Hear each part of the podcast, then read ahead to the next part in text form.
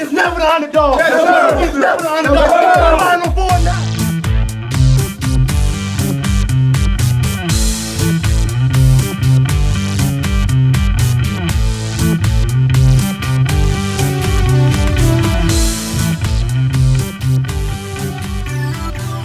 What's up, Duke fans? Welcome to the Devil's Den podcast. I'm your host, Josh Smith, joined by my co host, Shu and Raul.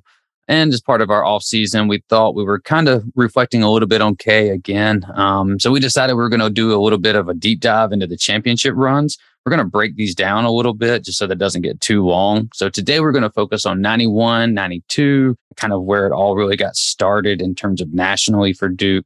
You know, some at the time, even that's kind of the dynasty talk really started around there. We're going to talk a little bit about some context. We're going to lead into some things. We're really going to kind of focus though more on the tournament runs um, and really kind of break apart like what makes a champion and how each of these teams are a little bit different. So I guess without jumping too much into it, Raul, I know you kind of took 91 and 92 and, and did some of the research on this. So I'll kind of hand it off to you and you can kind of take it however you want to here. Yeah, I think the best place to start is kind of with the context leading up to it. So, of course, you know, K takes over the program in 1980. And by 1986, he's kind of built it into a powerhouse thanks to Johnny Dawkins in that class, you know, and they lose three games all year, but then they lose the heartbreaker in the championship game to Louisville. And then he's right back in the final four in 88, 89, and 90. 89, they blow a huge lead to Seton Hall in the final four. I think it was like 17 points or something. 1990, they get demolished by UNLV in the Final Four. And there was some context there. You know, Hurley was sick, but still UNLV was the far superior team. You know, so then they're coming back um, the next year. They're not a juggernaut by any means. Uh, you know, when we think about 91 and 92, we think of them as kind of the same level of teams, but there were some pretty radical differences. Like I think 91 lost seven games. Um, I think they still finished first in the ACC, but they're only a two seed. Um, you know, and just looking at the stats, they're not nearly as dominant as 92 was. So they were by no means the favorite entering the uh, tournament, you know, and then they end up playing UNLV in the final four, and everybody kind of thinks they're going to lose. So that kind of brings me to my question about the team. I don't know. I know you guys were pretty young at the time that that mm-hmm. happened. Mm-hmm. Though I know, Shu, you said Hurley was your kind of first favorite player, right? Yep. Yep. But uh, yeah, so UNLV, would you say that's kind of K's crowning achievement? Yeah, I mean, it's kind of like his magnum opus, right? It's like that was the last time I can really, it's really weird in hindsight going back and looking at coverage of that and hearing that that's the biggest tournament upset of all time it involves Duke winning. You know, I think that just, uh, I don't know, maybe we'll see that again. I hope not, but maybe we'll see that again. But like now that's not even fathomable. We could be an 11 seed and it's not considered like a big upset, right? Like it's, Carolina even beaten at eight over one, where their program's at, that's not really considered that kind of upset. So, you know, for, for him to do that after getting beat by 30, yeah, you know, it's hard to argue. It's hard to argue for sure. Oh, shoot, go ahead. Yeah. And I mean, that's just the national semifinal game. You got to turn around on Monday and summon everything you have in you and get the job done because even though you beat UNLV and it's this, uh, you know, outlandish spread point spread. We were like an 11 point underdog, right? Mm-hmm. Um, to this team. And it probably should have been more. I mean, like you said, we got beat by 30 the year before. So to to come back and beat those guys and then to kind of expend all that energy and and then have to turn around and, and get the job done Monday night, I, I would say yeah. And it also made me think too, um, and I want I should go back and double check because I'm not hundred percent sure was Duke okay? So it's 94, I guess. I was going to ask, is that the last time since this year that we've made a Final Four, not as a one seed, but I see where in, in 94 we were actually a two seed. So that just goes to show. I mean, we talked extensively this year about the importance of the one seed, what it means for us in terms of um, trying to get to that that Final Four, and you know, it's it's been so long ago, but in the late 80s and early 90s, it didn't matter. It seemed like, you know, two seed, three seed, whatever. And we're just something about March. K just was able to just tap into something else there. Yeah, 1990, they were a three seed, I believe. You know, and they actually, I think, had more losses than they did in 1991. Like they had like eight losses or something, and they may have not even finished first in the ACC. So that 1990 team arguably really overachieved you know, I, I was rewatching the game today, and the thing that jumps out to you is that while UNLV isn't like a lot bigger in terms of height, when you look at those players, you know, their shoulders are like as broad as a house. They look like grown men. They look like 10 year NBA vets in a way that Duke doesn't. Duke looks like a college team. I mean, LJ was a grown man. You know, Exactly. Yeah. Yeah. And Grown. Au- Augmon, too, was huge. yeah, yeah. Um, and even their guards were bigger. You know, I think, uh, you know, Hunt compared to, to Hurley, you know, was definitely a size because Hurley's a, you know, skinny kind of small guy, but he held his own for sure. I mean, he had a really good game, including, uh, what, you know, K has said is the biggest shot in Duke history. And I kind of think I have to agree because here's another question for you. So let's say Hurley misses that shot. Duke goes on to lose the game because they were down five at the time, right? 76 to 71. And that just, I think that if they hadn't scored on that possession, it was over. Um, because they Duke had been kind of like tied or up a little bit the whole game. And then that Mhm. was when uh, UNLV had gone on their run and it looked like they were going to deliver the knockout punch. So let's say that Hurley doesn't make that shot or something else goes wrong. Duke loses that game. Do you think that K eventually leaves for the NBA? Because he'd already been offered once in 1990 and he was offered again, and that was by the Celtics. So obviously that would have been appealing. But he was offered again by the Blazers, I believe, in 1994. Um, now I know that's not as quite as appealing a franchise, but let's say another team like the Celtics or Lakers comes along in that time frame in the next couple of years, and he's just he just lost to UNLV twice, and he's coached arguably the best game of his life and still come up short. You know, what do you think happens there? I mean, that's interesting to think about. It. It's definitely a possibility. I'm glad it didn't happen. Obviously, um, I don't know. It's it's he would have been uh, the Duke coach, you know, over a decade by then, and been to what one, two, three, maybe four title games, and not won any of them. So I got the real curveball here for you is it's not Boston and it's not LA. It's 1990. K takes over for Doug Collins in Chicago and he's hmm. still the GOAT because he gets six with MJ, right? How about that for a twist? He becomes Phil Jackson because that would be the job that he might would take, right? Like 1990, Phil, I think Doug left in 89. So 89, 90, Phil Jackson comes in right there. If they make the call to Coach K and we lose in 91, does he take that? Does he go home to Chicago? Mom's getting old, all those things, right? It's like, Wow, does that yeah. pull take him there? And then we're living in this weird parallel universe, right? That's the, um, I don't think I've ever really thought about it. It just happened to pop into my head as you're talking. And I was like, well, wait a minute. The Bulls changed coaches right around then. Chicago's home. That would be, uh, that would be interesting, right? Because we know he recruited MJ. We know he gave him the nice handwritten letter after he decided to go to Carolina and all that stuff. So, um, interesting to think about there. You know what could have been. Do you think K? How do you think his sort of coaching skill set matches up with Jordan? Like, because Collins kind of was an enabler for Jordan, right? He just let Mhm. Jordan take all the shots and he ran the entire offense through him. Now we've seen K do that a little bit in the one and done era, but do you think a younger K would have been able to kind of rein Jordan in, get him to pass a little bit more, play in the team concept?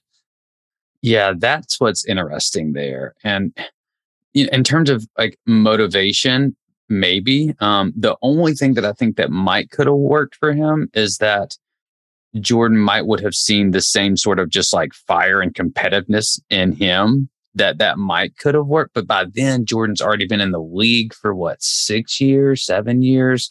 He's putting up like 60 on Bird and Boston in the playoffs. Like he's clearly the guy. Yeah, I don't know. I, it would have been it would have been really interesting to see because Phil comes in and, you know, like when we had Ian O'Connor on last week, he was talking about K not really being known so much as the X's and O's guy. I'd push back a little bit on that, I think, from that podcast. I think he's a little better than maybe we're talking about there, but given the context, known for being a motivator, whereas Phil is known for being able to motivate and push buttons, but he's also known for the triangle, which was basically his own sort of kind of system. Probably what doesn't work that great now, maybe, but then it worked at such a high level. I mean, I guess if you can adapt it like Kerr did, it, it can still work. I'm, I'm curious who all else was on that team in 90. I'm not sure who all had gotten there yet, but that's when the, the bad boy Pistons, I think, were beating up on the Bulls pretty hard around then. So, yep. Yeah. Detroit still won eight, 89 and 90. Yeah. And was uh Pippen was already on the team at that point, right? And he got there, yeah, 90 or 91. Yeah, 89, 90, 91, somewhere Yeah, in that somewhere like around- yeah. ballpark, I think. Yeah. The reason I ask is because K's system at that time, and you know, for decades after, really was that kind of aggressive overplay defense. You can imagine Jordan and Pippen both being beasts in that. Um, and then, you know, later, if they still get Rodman, he would have been perfect for it too. But of course, that wasn't, you know, till several years later. But, you know, Jordan was like, he led the league in steals a couple times, and Pippen is one of the greatest perimeter defenders of all time. So maybe it would have worked on that level just defensively. or just 86 Johnny Dawkins at Duke, right? Like that's not that long. That would have been that far removed from that. I would imagine he would probably try to play MJ in the same kind of fashion, right? Just as the lead guard can do it all, but you have the green light. Another thing I kind of wanted to talk about was what I thought might be the difference between 1990 and 1991. Obviously, there was the motivation from having lost in that humiliating fashion, but you know, I think a lot of people, a lot of fans would probably point to Grant Hill, correct? Yep. Yeah, I think Grant's the obvious. I also think the maturity of Bobby Hurley too, right? Like freshman Bobby Hurley, sophomore Bobby Hurley, like he a lot of turnovers, a lot of reckless play. And and I think they've talked about that a lot. Like Bobby talks about like how coach just let him play through it, let him learn through his mistakes. I think that really kind of put us over the top. Maybe you know, obviously Grant's probably the best player we've ever had come through Duke, right? So that's to be said, but I don't know. Bobby was special, man.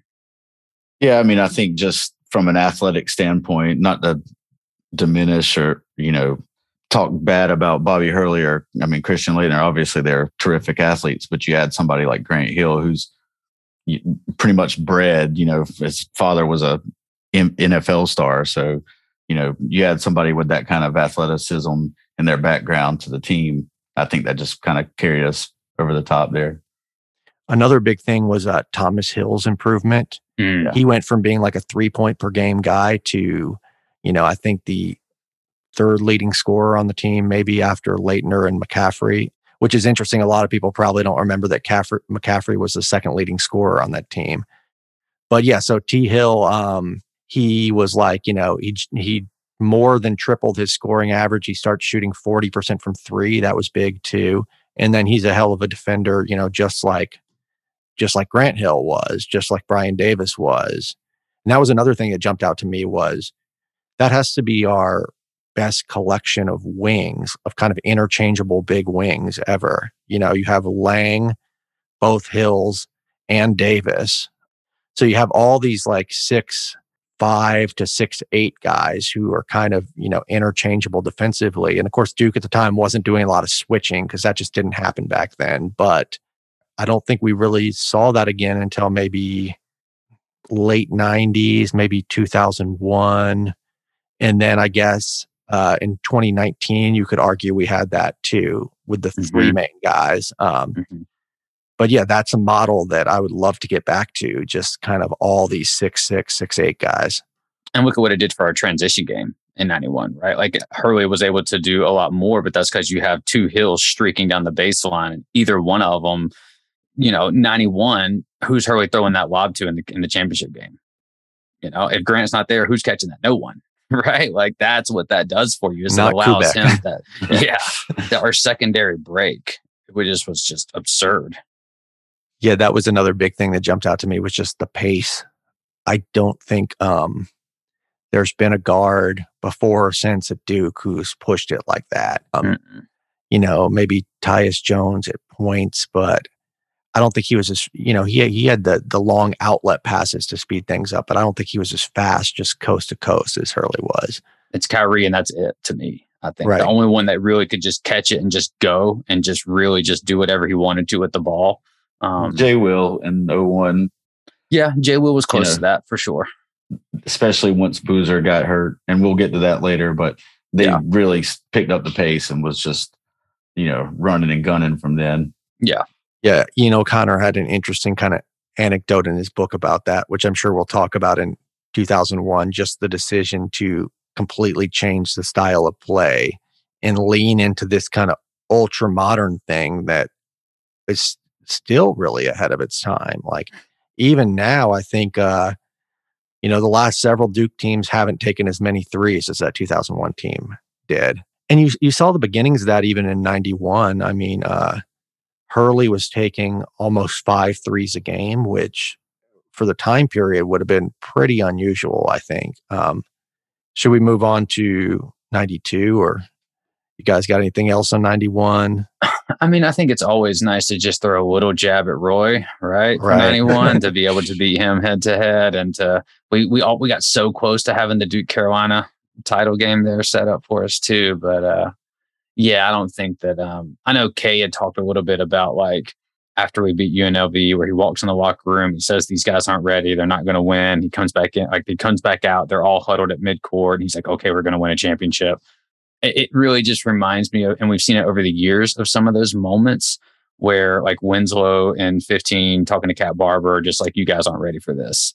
Um, and the game was relatively close, like final score wise, but like watching that that Duke Kansas game, it just seemed like we were just a far better team, like right out of the gate for the most part. But Yeah, looking up and down their looking up and down their roster, you're like, you know, I don't really know any of the names, you know, and it's like they're running all their offense through this guy Randall. You know, it's just like a bunch of, you know, typical Roy offense, like uh, you know, over the top kind of um high low passes to get him like layups and stuff. And he's a good post player, but he didn't go on to do anything. You know, and obviously he's nowhere near Laettner's skill level uh, you know, with Laettner being able to step out and hit threes and take people off the dribble and all that. So it was interesting to just look at it and, you know, see kind of how, speaking of jabs, spe- how little Roy's offense evolved over 30 years. yeah, It's basically yeah. just the same exact thing. Uh, the pace wasn't quite as crazy because he didn't have like a Ty Lawson type point guard, but still that kind of secondary break, you know, feed everything through the post kind of offense. Um, you could just kind of tell, you know, they they I think they hovered within kind of that three to seven point range most of the game, and so it was a respectable game for sure. But we just had enough to keep them at bay. And it just felt like we were just fighting exhaustion more than we were fighting them, or fight not exhaust, but like the way over of the UNLV almost a little bit more. Kind of like the same thing happens next year. I won't, you know, spoil that a little bit, but it, it's kind of the same thing, right? Like after Kentucky, then having to go beat Michigan, after UNLV, having to go beat Kansas, um, which in its own way makes it even more impressive. Yeah, I mean, on that note, I mean, I think that is kind of the story of 1992, how hard it is to repeat and kind of stay hungry. And uh, you really saw that after the, you know, Kentucky game. Uh, you know, obviously, when you think of 1991, you think of UNLV. When you think of 1992, you think of UK, right? Um, Mhm. but yeah, and people rarely think of the games that came after those. And it's it really took its toll on Laettner, particularly. I mean, you know, uh, any Duke fan who knows about those seasons has probably kind of heard the stories about that. Like, you know, Laettner in uh, the Indiana game, I believe he has. Was that the one he had seven turnovers, or was that? Oh, so against Indiana, he goes two of eight. And then so then seven turnovers versus Michigan. I believe those were all in the first half or something crazy. Or Mm, like six of them were. Um, and that's when, of course, uh, Bobby Hurley Bobby has. got him. Yep. Yeah, but uh, looking at that team in general, like they were a juggernaut in a way that the 1991 team just wasn't. Um, you know, they go 37 and two. Um, they average 88 points per game. They average 18 assists. And one of the things that impressed, impressed me the most looking at their stats was 29 free throw attempts. So for comparison, I mean, I know the pace is different, but the 2022 Duke team uh, averaged 17 free throw attempts. So that gap is just massive. And, you know, you think about, and they shot 74% as a team. So if you want to talk about a way to get efficient offense, go to the line 30 times and hit 74% of your free throws. Yeah. Yeah. Yeah. And we shot what uh I'm just looking at it now, almost 44% as a team from three in 92. That's just wild. We didn't take a ton, you know. No, we like- didn't take a ton. I think uh, Laettner took like three a game, which is high for a big man. Um, Hurley takes like four and a half a game or something. Yeah. Um, and then everybody else is like under two, basically. But yeah. um, but still, that kind of efficiency. I think we shot like fifty six percent from two point range as well. You know, and that's there's just a lot of scoring at the rim with all those uh, you know great athletes who are kind of able to attack the basket and forcing so many turnovers too meant that we were getting a lot of stuff at the rim in transition. But yeah, I think we were uh, wire to wire number one, if I'm not mistaken. Yeah. Yeah. Because we lost and still stayed number one twice, I guess, technically, right? Yeah, I'm looking at yeah, I'm pulling it up here, number one in every single week, and it's it's because when we did lose, we lost to good teams, and we lost by uh, a total of six points all year. So I think a two point loss to Carolina and like maybe a four point loss to Wake Yeah. Forest. Both on the road. Yeah. So where would you guys put um, their kind of historical dominance, the 92 team? Do you think we think about them highly enough in terms of like all-time great teams or do they kind of deserve more recognition as, you know, one of the best ever? I mean, for me, as a Duke fan, obviously, you know, it's hard to repeat, like you said, hadn't been done since the 70s, since UCLA had done it. Um, but you also got to think Laettner doesn't hit that shot, you know, it's very easily that we didn't even make it to the final four and that doesn't happen, you know. So um they're not a juggernaut to me like the the 99 team, and that's a sore subject for all of us. You know, those guys just kind of breezed through people and then got all the way to the championship game and, and fell what a point, two point short of the UConn. Three, So, I think, right? three, yeah. 74. Yeah. So Not that I, you know, remember. Yeah, I mean it's hard to it's hard to tell off the top of your head, of course. So I'm kind of putting you guys in a corner here, but when I was thinking about it, I had 1991 UNLV, yep. uh, 1999 Duke, and this is in no particular order, though. I'd put these those two at the top in some order, um, and 15 then Kentucky. 15 Kentucky would be like below those, I think, because they were so great on defense, but they weren't a particularly great offensive team. Um, but yeah, so 15 Kentucky, you know, they're undefeated at the point when Wisconsin beats them. Uh, so those three, who else? Who else would you have kind of on the list, along with uh, 92 Duke and uh, you know anybody else that comes to mind? 86, right? I mean, Mhm. just 37 and three. That team was really good. I don't know though. I actually kind of lean the other way a little bit and think that we don't look at 92 as probably as fondly as maybe we should have really when we think i think we, we just we lump it together as like oh that's just a back to back but it's just so hard to do it and it's i'm looking at like and i don't want to get hung up just on laettner here but we talk about efficiency a lot and the nba has gotten really big in the last like 10 years or so on the 50 40 90 as being like the gold standard and, you know, Laettner, why didn't hit the 90, he is sitting here at 58, 56, 82, which is just stupid, especially when he just won the national championship. He's the best player in the sport and he's getting everyone's best shot. To me, that is just kind of ridiculous. And not many of our games were even close. And we're the ones that are just getting hunted. And even in the tournament, like we had the Kentucky and the Indiana, like back to back, where we kind of like laid eggs a little bit or they were able to kind of like match us at that peak.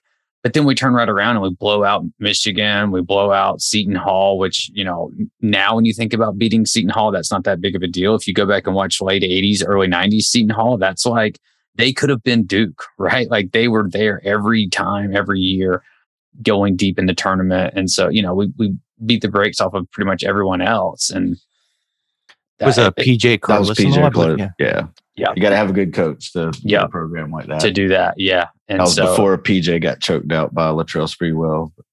Yeah, that was uh and so you know when i go back and think of it in that way and i also when's the last time we averaged even anything close to 88 points a game Well, we Right. averaged 91 and 01. right right but Yeah. that was like an historic like we Yeah. just was launching right Yeah. like it was but to average, you know, 88 points a game, like I don't know, man, that's pretty uh it's pretty juggernaut status. One to one, run the tables. I don't I would take 92 Duke over any other Duke team that that we have probably. If you're telling me to pick like, okay, it's a one game, it's the NCAA tournament, 92 Dukes on this side of the bracket. You put anyone on the other side, I'm probably taking 92, man. Well, you think about it like this too. I mean, even since then, there's only been one other team won back to backs.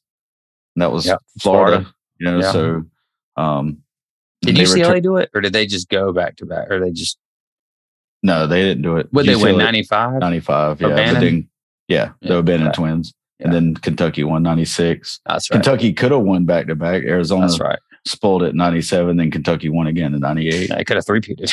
Yeah. Yeah, I mean Kentucky in '97 was really good. Um, Yeah. I was looking at some stats the other day, and they were, uh, you know, I, I like to pull up the KenPom stats and look at his sort of historical uh, data there, and like They go back that far? Uh, yeah, in the in the premium thing, it's not like it's not like in list form. It's just this chart, so it's kind of hard to read. But um, uh, 1997 Kentucky's up there at like 35 adjusted efficiency, which Oh, wow. you know, That's- yeah, I mean anything above 30 is great. Uh, yeah. Duke 1999 is like 43, which is absurd. Like nobody else has even come close to that. Uh, 2015 Kentucky is 37, so that kind of gives you a context. So the fact that 97 Kentucky was almost at that level, you know, they were equal to kind of more like uh, 98 Duke or 98 UNC were both uh, insanely strong teams too.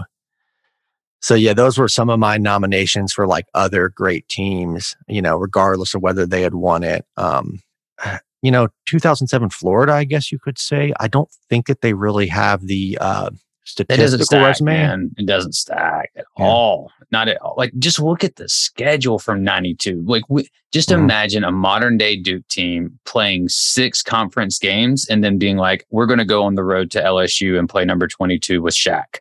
Right. And then after that, we're going to play seven more ACC games. And then we're going to go to number four UCLA and play in the Pauley Pavilion and beat their ass. Like that. When do we do that now? If we, we like, that's Oh, just not even fathomable. Looks like Jon might start doing that. I hope he gets the same results. Yeah. but we just went away from that completely. yeah, I miss those uh, sort of stacked non-conference schedules, and then especially the the non-conference game that would happen in the middle of ACC play, just the random non-conference game. I know we can't bring it back now because it's like, you know, we got 20 conference games, we can't squeeze a game in there, but you know, that was always a, a pretty cool thing just to see where we were at relative to national competition, like halfway through the ACC season. And also Right. to just kind of break up the monotony of like, okay, we just played Georgia Tech last week. Now we're going to play them again. yeah. I feel like we play Clemson every year, like in consecutive weeks. Like we play them on Friday and turn around and play them on Exactly. Wednesday. Yeah. yeah. Yeah. And not these aren't just like non-conference because we for a little while we had the St. John's and I think we had like a few other ones in there in the like mid to late 2000s, but nothing that I can ever remember where we're going on the road for both of them. And not like neutrals, but like on the road. Um, you know, this is Pauley Pavilion for number four UCLA. Like that's just wild to think And of. we went and played the Fab Five at Michigan. I think we played them home and away, didn't we? Yeah. We had them come to Cameron too. the next year though. Yeah. Yeah. That was like December or something. Yeah. They never beat us, correct? Nope. Nope. Oh, four and yet, and yet they're still out there talking trash. You got to talk about something, I guess. Can't talk about winning. yeah. Ain't that? But yeah, that, I mean, that's just not to like just you know steal the mic, but just looking through the schedule again, it's just wild to see that level of like um aggressive non-con. But then again, I guess the early part of the schedule and the non-con's not as heavy. Whereas now it's we play what like three top fifteen teams by November by Thanksgiving, basically. And the thing too was not only was the schedule difficult, think about the players that were there. Um, because you mentioned uh, Laettner, right? Um, you know, and this is a kind of obvious point, but he would be gone after one year at this point. Um, you know, if he was to enter college now, the reason he was able to shoot, you know, whatever you said, 56, 58, or 58, 56, 80, whatever, 82 yeah, eighty-two. yeah, um, was because he had been ready for the NBA for multiple years already, you know, uh, but he happened to still be in college. How many years did Shaq play in college? Uh, Ooh, not the full four, question. but not just Yeah, two- one. Two or three. It was two or three. Yeah. Yeah. Um, he was a junior in 92. Yep. So Right. Laettner's not beating up on 18 year old Shaq. He's beating up on like a year later that Shaq dunking on everyone with Penny Hardaway. So Yeah, and I feel like a lot of the players who left early at that point were leaving as juniors, not typically as a, you know, Jordan left as a junior. Um, did Worthy leave early? Uh, somebody else for Carolina did too, but um, you know, it yeah, I think wasn't Vince left after his junior year too, but that was a little bit like obviously like, right. Yeah. You you just never saw you never saw one and dones really. Um, I mean, it kind of it balances out a little bit because you have Laettner there longer than he probably should be, and we'll put that in air quotes. Should right? Like you know, it's all the decision of the player, in my opinion. But Mhm. um, you're balancing that against Shaq being there multiple years. You're balancing that against like Glen Rice or whatever. You're bouncing that against all the, you know, Olajuwon and uh, Duncan and, you know, and it's not really till, I guess, the late 90s that you're really seeing a, a lot of departures, like a significant amount. It was just like one here and there before that. Yep. It's about money, you know, obviously still is. But I mean, Isiah Thomas talked about it. His rookie contract for the Pistons was worth like $28,000. You know, now you think about a rookie contract now, you know, of course you're going to jump at it. Um, So back then it wasn't quite as appealing. Um, and going back to Laettner, you know, being, you know, ready for the NBA, he didn't even really seem like he wanted to leave Duke. I mean, you see his, you know, his his last speech to the team, the banquet, and you know he's about to be in the NBA, a, a millionaire. yeah, that's a bit. If you haven't seen that, I highly recommend trying to find that on YouTube somewhere of when he says, you know, I like playing for Duke, but I love playing for Coach K. Right? Yeah. Like that's I love Duke, but that's the guy that I would run through a wall for. So Speaking of Laettner um, and his NBA career, how do you guys feel that he would have done in the NBA and kind of uh, this modern era? Do you Oh, think? I thought you were going to say a better situation than Minnesota. yeah, well, that well, too, that but too. you know, he still kind of probably should have transcended that situation. And there's obviously injuries, and I'm not going to say he had a bad career. You know, I think Made an All Star team. Right, Yeah. right, right. Exactly. I think that a lot of people underestimate his NBA career. You know, he had a couple seasons averaging kind of the high teens there, which especially in that era is like a lot more significant. That's like averaging 23, 24 now. Mhm. Um, but I was kind of thinking about this in the context of like a a Carl Anthony Towns or something, and just look at how the NBA has unlocked him now. And then you watch Laettner play in college, and you kind of see a lot of similarities to the way current Carl Anthony Towns plays. And, and I'm not saying that he would have been like, you know, one of the best shooting bigs ever, the way that Towns is. But it's kind of interesting to think about like he's a player who might actually have benefited more from this era. So maybe you could swap him with Jahlil Okafor. Right, exactly. You know, Yeah, that's a good one, and see what happens to both. Because even then, like if you think about like just, and I had to pull up the the stats reference and stuff. Laettner, I feel like his pro career he gets kind of unfairly criticized a little bit just because of how good he was uh, in college. But just like looking at this, so his I'm gonna just read off his first five years. So rookie year he averages 18 and nine. Second year 17 and nine, 16 and eight, 16 and 7, 18 and 7, 14 and 8, 18 and 9, and then 14 and 7. And then he goes to Detroit, gets injured, gets bounced around a little bit. That's one, two, three, four, five, six, eight straight, his first eight years in the league. Now, he had some injuries where a few of those seasons he only played 30 or 40 games or so. But that's still eight straight seasons where he's basically doing what he did at Duke, numbers wise. so it's, You know. it's all relative to expectations, right? Right, right. So you know he was the the national player of the year, two time national champion. So you, he's probably expected to be. You're going to be a a multi year All Star, right? Um, and so that he, that didn't happen. Maybe he's unfairly because obviously when you read off those stats, um, it's, they're pretty good stats to put up in the NBA. But we haven't had a lot of guys doing like is Austin Rivers putting up those numbers his first eight years. Oh, RJ's not doing that. Yeah, right? So, like there's a lot of guys that aren't putting up that kind of. I mean, that's you know, so you're right. I think relative to expectations, it's maybe not quite what you would expect, but you know, maybe if he didn't go to Minnesota, who knows what happens. It's certainly not a bust, you know, in in my opinion.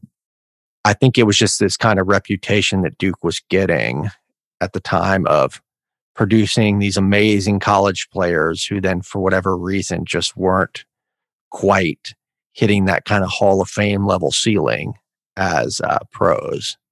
But yeah, he he'd probably be considered at that time. I, I don't know, but like he, he must have been one of the top kind of ten big men in the NBA at that point. If he's at, if he's putting up seventeen and seven every year, Oh, and just think too of what he did. So coming out of Duke and having that, right? And then he goes to Minnesota. Four of his first five years in Minnesota, he has a different coach. So four of the first five, only one coach lasted more than one year. Those first five years, they lose over 60 games, four out of five of those years. That's tough, right? Like you're coming off of 90, 91, 92 dream team and then hey welcome to minnesota. We're going 15 and 67 you know? It's like that is and then the next year we're going 19 and 63 and then 20 and 62 and then 21 and 61 that's yeah no that's pretty brutal. Yeah i mean to go from playing in four i mean went to a final four every year he was in college mr final and, four i mean three championship games so and anybody who knows anything about him knows like that he's the most competitive person of all time too. So right. I can only imagine he was miserable up there in Minnesota, you know, and like for sure. Yeah.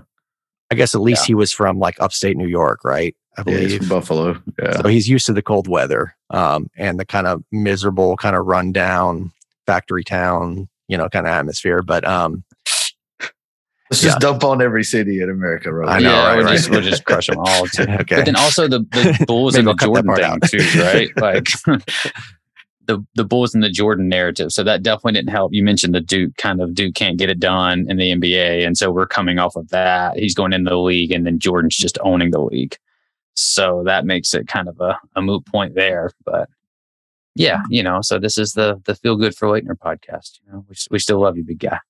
All right. So I guess to uh, sum up or kind of bring things back around, I just wanted to ask you guys when you think of 91 and 92, you know, and I, again, I know you guys are a little bit younger than me, but what do you most think of as fans or what's your first memory of those teams?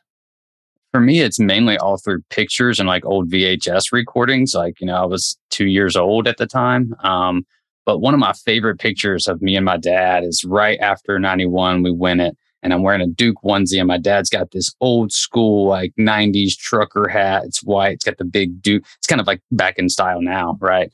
Um, but he's he's hugging me, and that's like our picture there. And but I really think of it as more like later on as like a seven, eight, nine, 10 year old. And all throughout our house are these Coke bottles of like Duke 91, 92. There's posters of like back to back. My dad has all the shirts of the back to back stuff. So it lingered for like a decade for us, right? Like that 91, 92 carried us through. I mean, to this day, my dad still talks about Bobby Hurley. I wore a number 11 for everything that I did um, up until I started playing baseball. Then I had to shift to 10 for Chipper. But, you know, that was like, and I didn't even really know those teams other than through stories of like my grandpa and my dad talking about it. But, um, it definitely, I, I talk trash like I was there, you know, that so it stayed with you as a kid as you know the dynasty. But shoot, you're a little bit older than me, so maybe you remember a little bit more.